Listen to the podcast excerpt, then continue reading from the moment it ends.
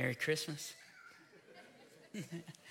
if you have your Bibles, go ahead and turn in them to Luke chapter 2. Luke chapter 2. If you don't have a Bible, there should be one there in the seat back in front of you. You can grab that. There should be a table of contents at the front that can tell you how you can get to Luke. Um, for the next three weeks, we're going to be in this short Christmas series called Pause. Uh, we're going to cease from our regular series, Life in the Gospel of John. We'll be coming back to that January 7th, but, but for the next three weeks, we're just going to take a breath here around the holiday, reflect on Christ, delight in Him, and remember exactly why it is that we celebrate the Christmas holiday.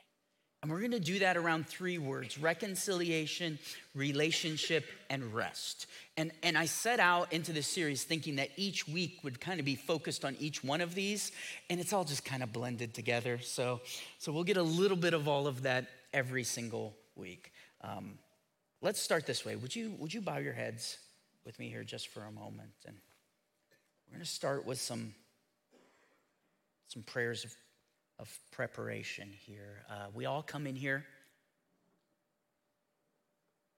with different things. Right? We all come in here with life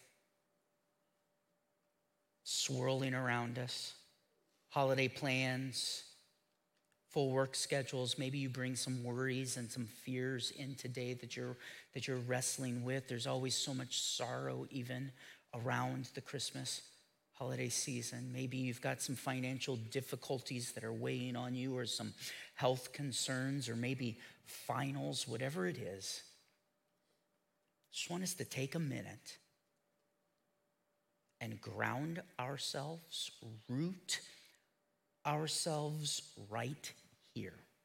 We are embodied people in a place, in time, and God has sovereignly brought you to this room this morning. And so we're just going to we're going to take a minute and prepare our hearts to hear from the Lord. I've got a friend who every time he goes to pray, he takes this really deep breath. It's just like And for a while, it, it, for me, it was super awkward in a quiet room. And I've never asked him why he does it, but I think is what he's doing is he's preparing himself to talk with God. And just rooting himself in that moment. And maybe this morning you just need to take a breath. In fact, maybe it's the first breath you've knowingly taken this week, which is a testimony in and of itself to the grace of God. And here's what we're going to do just for a minute. We're going to pray. And if you're here and you're not familiar with prayer, like we can talk to God through our thoughts, through quiet whispers and you, right where you're at, can have a conversation with Him. And here's what I'd, here's what I'd love for us to do. Whatever, whatever that thing is that's trying to grab hold of your heart and your thoughts right now, whatever that is that could be a potential obstacle to you being right here with this faith family under God's word, would you ask the Lord to work in that first? And then yield it to Him. Just hand it over to His capable hands for the next 25 minutes so that you can be right here. And then ask the Lord if He would help you to be able to focus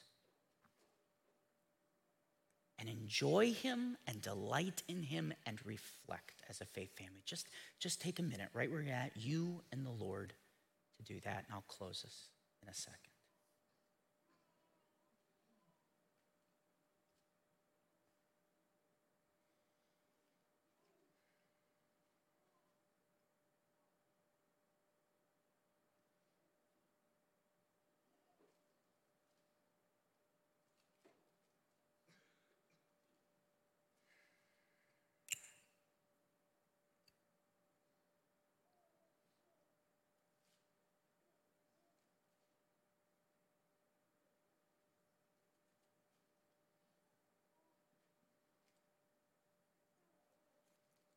Lord, you've given us full lives, full hearts. There are moments, there are moments when, as an act of faith, individually and corporately as a church, we need to, we need to pause and reflect and focus on you. So, would you help us to do that this morning, Lord? Quiet our anxious thoughts, calm our fearful hearts, and allow us by your grace, through your spirit in our midst, to be right here and to hear from you and to revel in your beauty this morning. In your precious name, amen. Amen. Amen. All right, Luke chapter 2. Luke chapter 2, we're going to see here, we're going to read the first 20 verses, and we're going to see, first of all, peace is announced here. Peace is announced. Luke chapter 2, verse 1 In those days, a decree went out from Caesar Augustus that all the world should be registered.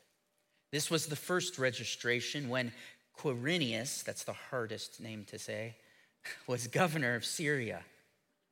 And all went to be registered, each to his own town. And Joseph also went up from Galilee, from the town of Nazareth to Judea, to the city of David, which is called Bethlehem, because he was of the house and the lineage of David, to be registered with Mary, his betrothed, who was with child.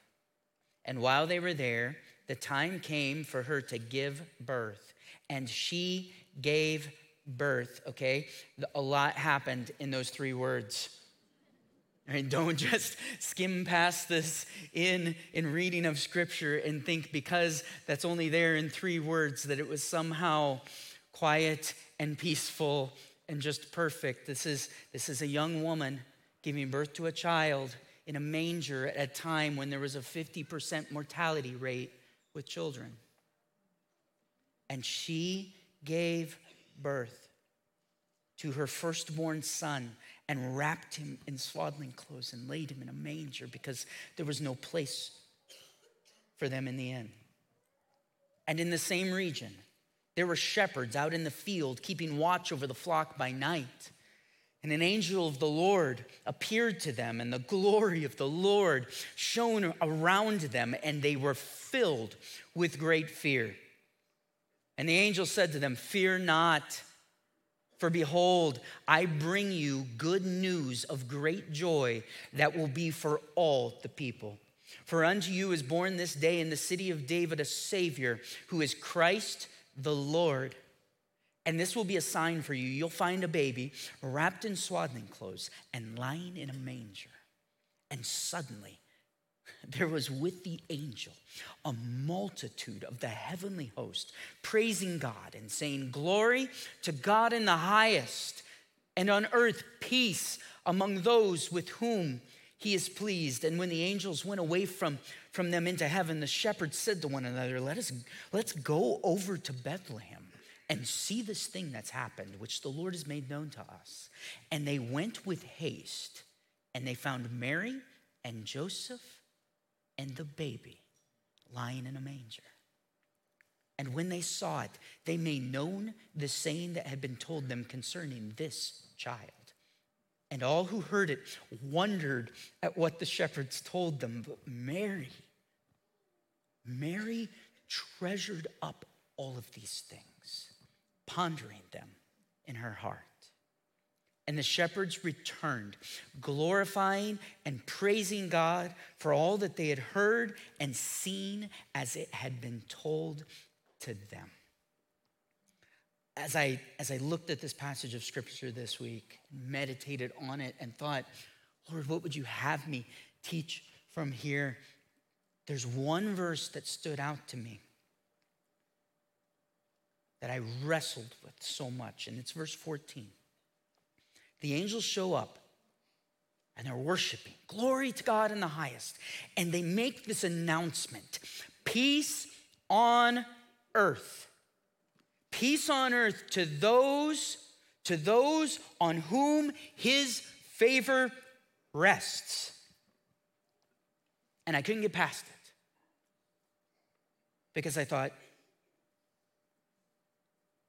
where's the peace? Where is it? Like, it, there's no peace even here, currently, at this moment in time when Jesus is being born into.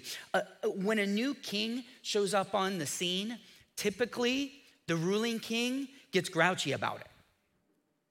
And Herod did. We see in Matthew, he hears about the birth of Jesus. So what's he do? He starts murdering children, trying to get to Jesus. There's no peace.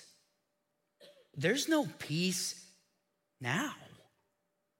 There's no peace in our world. There's no peace in Ukraine. There's no peace in Israel and Palestine and Haiti. Not only that, there's no peace in our country.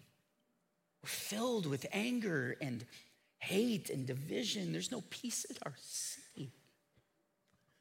I opened up the news this morning just to see more people hurting more people. You might be like, Nate, there's no peace in the church either. There's not even peace amongst God's people. We're angry, we're petty, we're selfish. There's no peace in my home, Nate. No peace between me and my spouse, no peace between the kids, no peace between the kids and us. Our pets don't even like each other in my house. and maybe you're here and you're like, there's no peace in my soul either, Nate. Where's the peace? Isaiah 48 says, There is no peace for the wicked. This, this is our reality. We feel, we feel the weight of the brokenness in our world because we live in, we live in a world that's hostile not just towards each other, but ultimately it's hostile towards, towards God. And, and it's not just in the world. It wasn't just then, it wasn't just Herod, it's us too. We, we receive news that a king has shown up who's going to establish his kingdom on earth, and he's going to start with us. And our first reaction is typically, no thanks. I'm the only one that rules in me. Because that's sin talking in us. Because apart from Christ, we live in rebellion against God because we're sinners.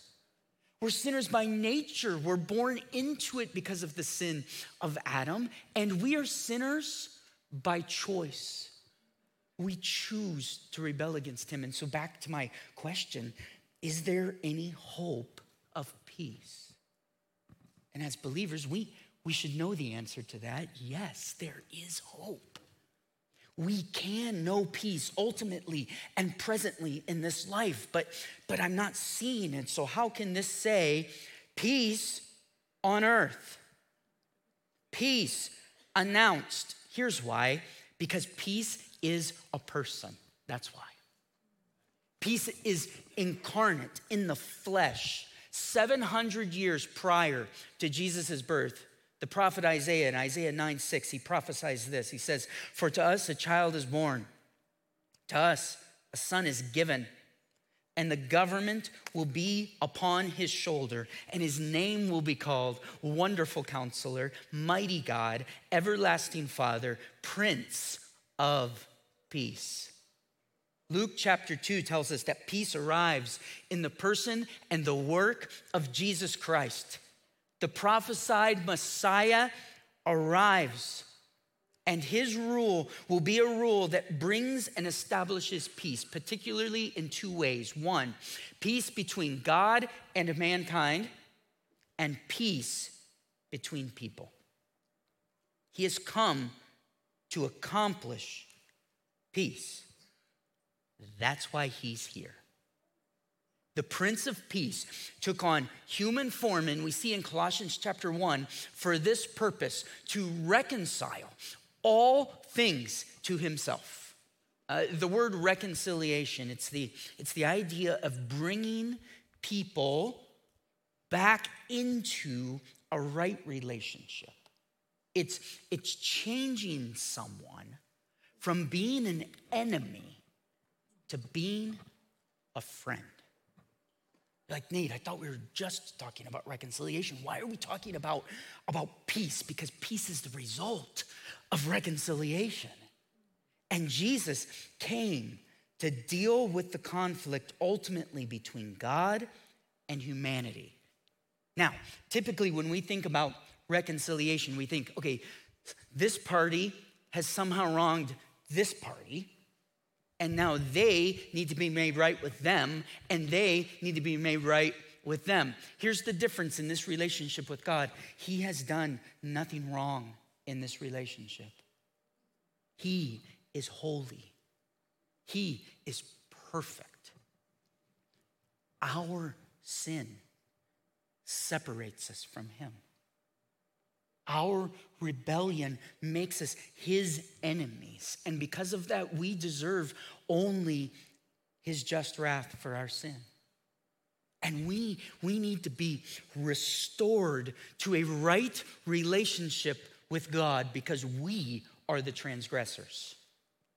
So, how? How does the, the Prince of Peace accomplish this and make possible reconciliation? Jesus does this through the cross. Christmas begins what is finished on Good Friday. The incarnation, God in the flesh, leads to the crucifixion. Where Jesus deals decisively with sin on the cross, he pays, he pays our penalty. His substitutionary death satisfies God's just wrath for our sins. Colossians chapter 1, verse 19 and 20 says this For in him, in Christ, all the fullness of God was pleased to dwell, and through him to reconcile to himself all things, whether on earth or in heaven, making peace by the blood of his cross. And you, you who once were alienated and hostile in mind, doing evil deeds, he is now reconciled in his body of flesh by his death in order to present you holy and blameless and above reproach before Him. So, how? How can we be reconciled to God? He's come to accomplish this, but, but how? How do I receive His peace? By grace through faith in Him. That's how. When we turn from our sins and trust in the Prince of Peace, He saves us and He reconciles us to God.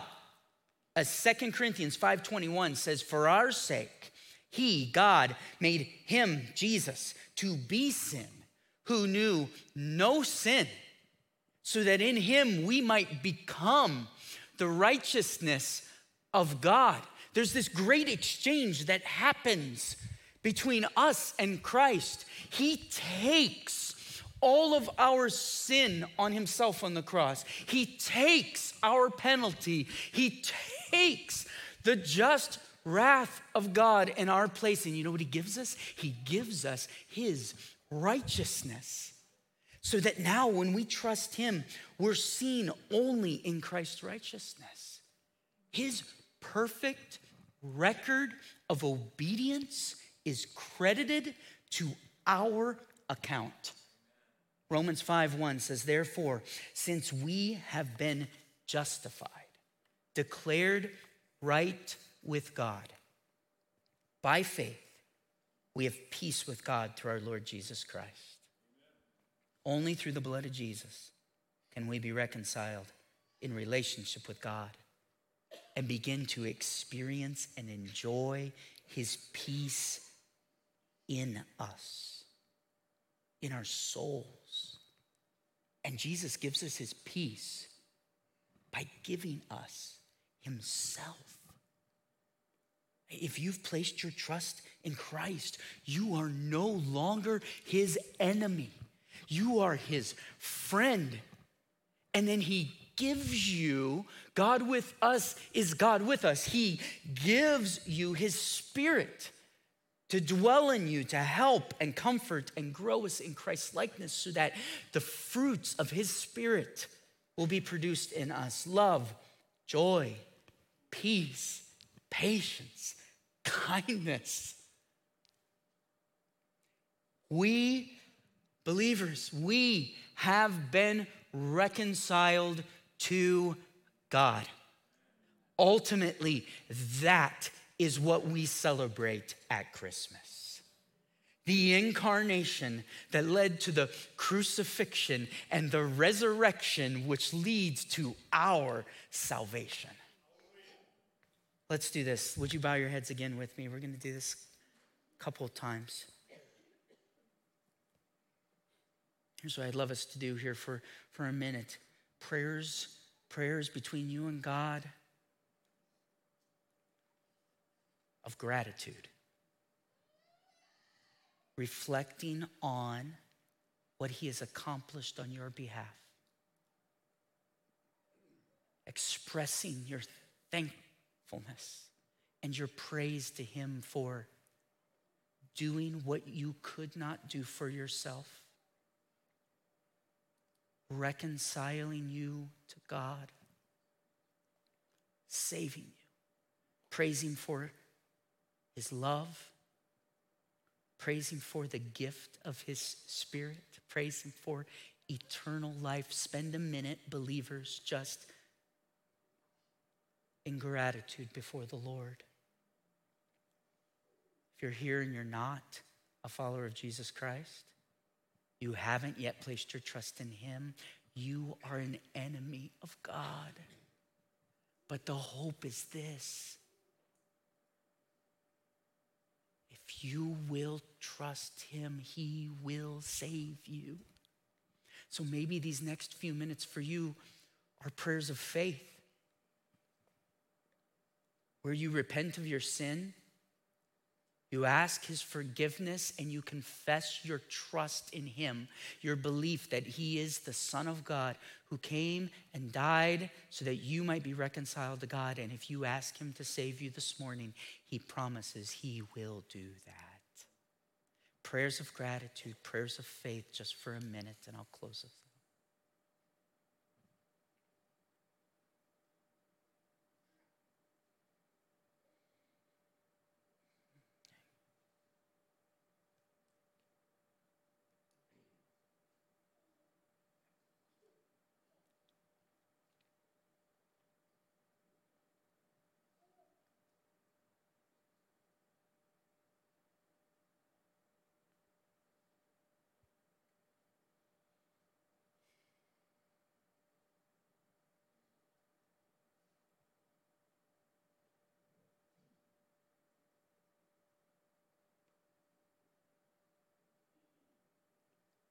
Father, thank you for pursuing us when we were not pursuing you. Lord, thank you that we have access to you because of Jesus Christ. Thank you for salvation. Thank you for taking on flesh to live in perfect obedience when we couldn't, to take the wrath of God in our place. Thank you that you didn't stay in the grave, but you rose from the dead in victory. Lord, save and sanctify and help us by your Spirit. You are worthy of all praise. In your precious name, amen. amen. Last thing, last thing that we see this morning is this it's peace extended. Peace extended now, now, as believers, now that we have the peace of, of God in us. Sometimes we look out and we expect that peace to be in the world, but we don't see it. Our world still groans under the bondage to sin. But here's what's incredible we see across the New Testament in Colossians, in Romans, in Revelation, throughout this promise that one day that will be different. When Jesus returns, he will, as Colossians tell us, reconcile all things to himself. He will make all things new. He will establish his perfect rule in the new heavens and the new earth right here. And there will be no more tears. There will be no more wars. There will be no more murder. There will be no more hate, no more bitterness, no more anger, and no more injustice. And the Prince of Peace will rule over his reconciled people in his reconciled creation. And we long for that day. We pray that the Lord hasten that day. We hope that it is today. But it's not yet. So then what? Until then, until then, we are meant to extend his peace that he has accomplished in us. We are meant to extend his peace to the world. We're meant to extend his peace, his reconciliation in our country, in our church, in our homes. We have been reconciled to God, and now we are given a ministry of reconciliation to, to others, particularly in, in, in two ways. One, we're not called to go out appealing to people with the gospel to be reconciled to God. Uh, Second Corinthians chapter 4, it says this I believed, and so I spoke. I believed. Therefore, I spoke. I believed I was reconciled to God. So, you know what I did? I told of his reconciliation, I proclaimed it to others. Um, I've been having all kinds of conversations with random people over this month in random places, in the coffee shops and in the supermarkets. Yep, I'm that guy. And, and it's been so fascinating how many people are willing to have conversations with you about Christmas. But it's also fascinating to see how few people make any connection between the Christmas holiday and Christ. And as I thought about this, I'm like, there's two ways that I could go about this. One, I could come at it and go, well, that's our culture. Go in the pot. It's all going to hell in a handbasket.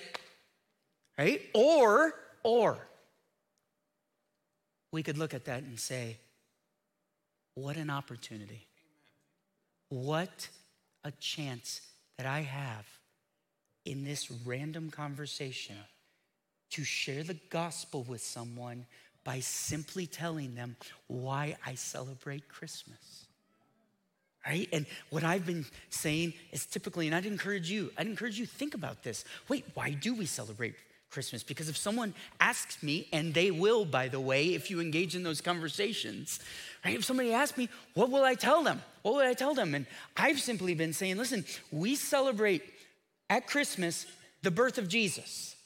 But then just don't, don't stop there, right? Because who's Jesus? Well, he's the Son of God who became human Okay, but don't stop there. For what purpose? He lived, he died, he rose from the dead to reconcile us to God, to forgive our sin, and to give us eternal life. Right? That's why we exchange gifts. That's why we've got smiles on our faces. That's why we put lights up. That's why we worship together as a church. Can I tell you more about that? can I show you from God's word? How can I be praying for you? Hey, thanks for my coffee. right? And there's there's a verse this this month that has been just my favorite around the holiday that just makes this beautiful connection between why Jesus actually came. And it's Hebrews chapter 2, verse 14 and 15. It says this Since the children, God's children, have flesh and blood, he too, Christ, shared in their humanity, so that by his death he might break the power of him who holds the power of death, that is, the devil, and free, free those who all their lives were held in slavery by their fear of death. We have been reconciled because of Jesus' birth, his life, his death, and his resurrection we need to share that message of reconciliation. But not only that, not only that, but because God was with us in the incarnation, and because he is now with us in our salvation, because he came in the flesh and now gives us his spirit, we're different because of it. He changes us. And we ought to be a people that ooze. I love that word, it's so graphic. We ought to be a people that ooze reconciliation to other people. We ought to be overflowing with peace to others, and that ought to start right here in our midst and then go out to the world. In Colossians chapter 3, it says that God's chosen ones, as his people, were meant to be characterized by compassionate hearts and kindness and humility and meekness and patience, forgiving each other as the Lord is forgiving us, loving and letting the peace of Christ rule in our hearts. Does that describe you? Does that describe you? And if not, why not if you have Jesus Christ? Here's what I'd love us to do one last time, if you would bow your heads with me, and we're going to close out this way.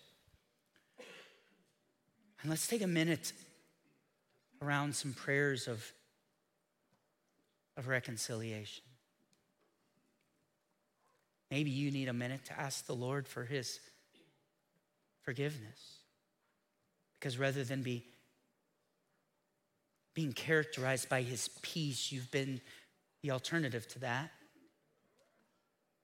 And maybe, believer, you need to take this minute and ask the Lord to grow in you increasingly that meekness and that humility and that joy.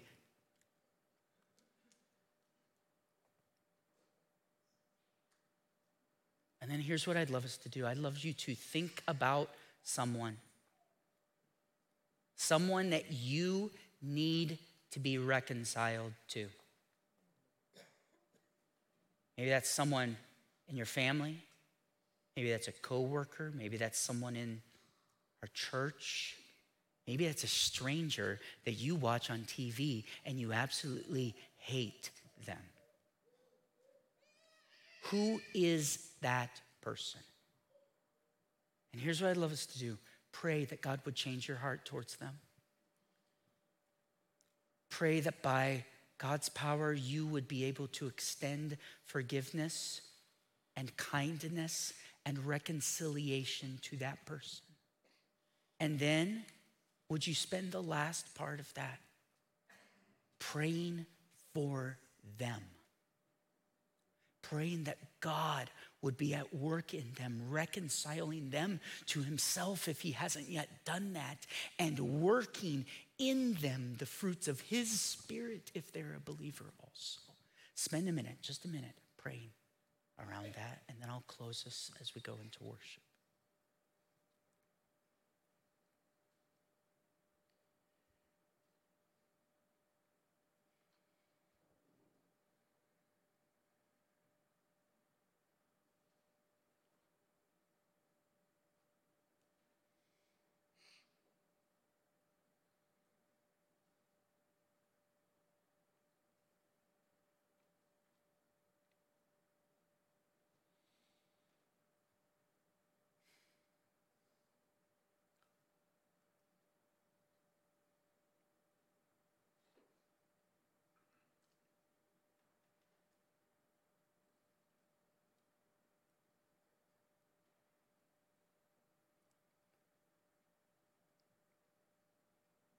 Lord, make us. Please make us a people so grateful for our reconciliation, so filled by your Spirit with love and joy and patience that we just ooze that reconciliation to others. Lord, make us a people quick to forgive.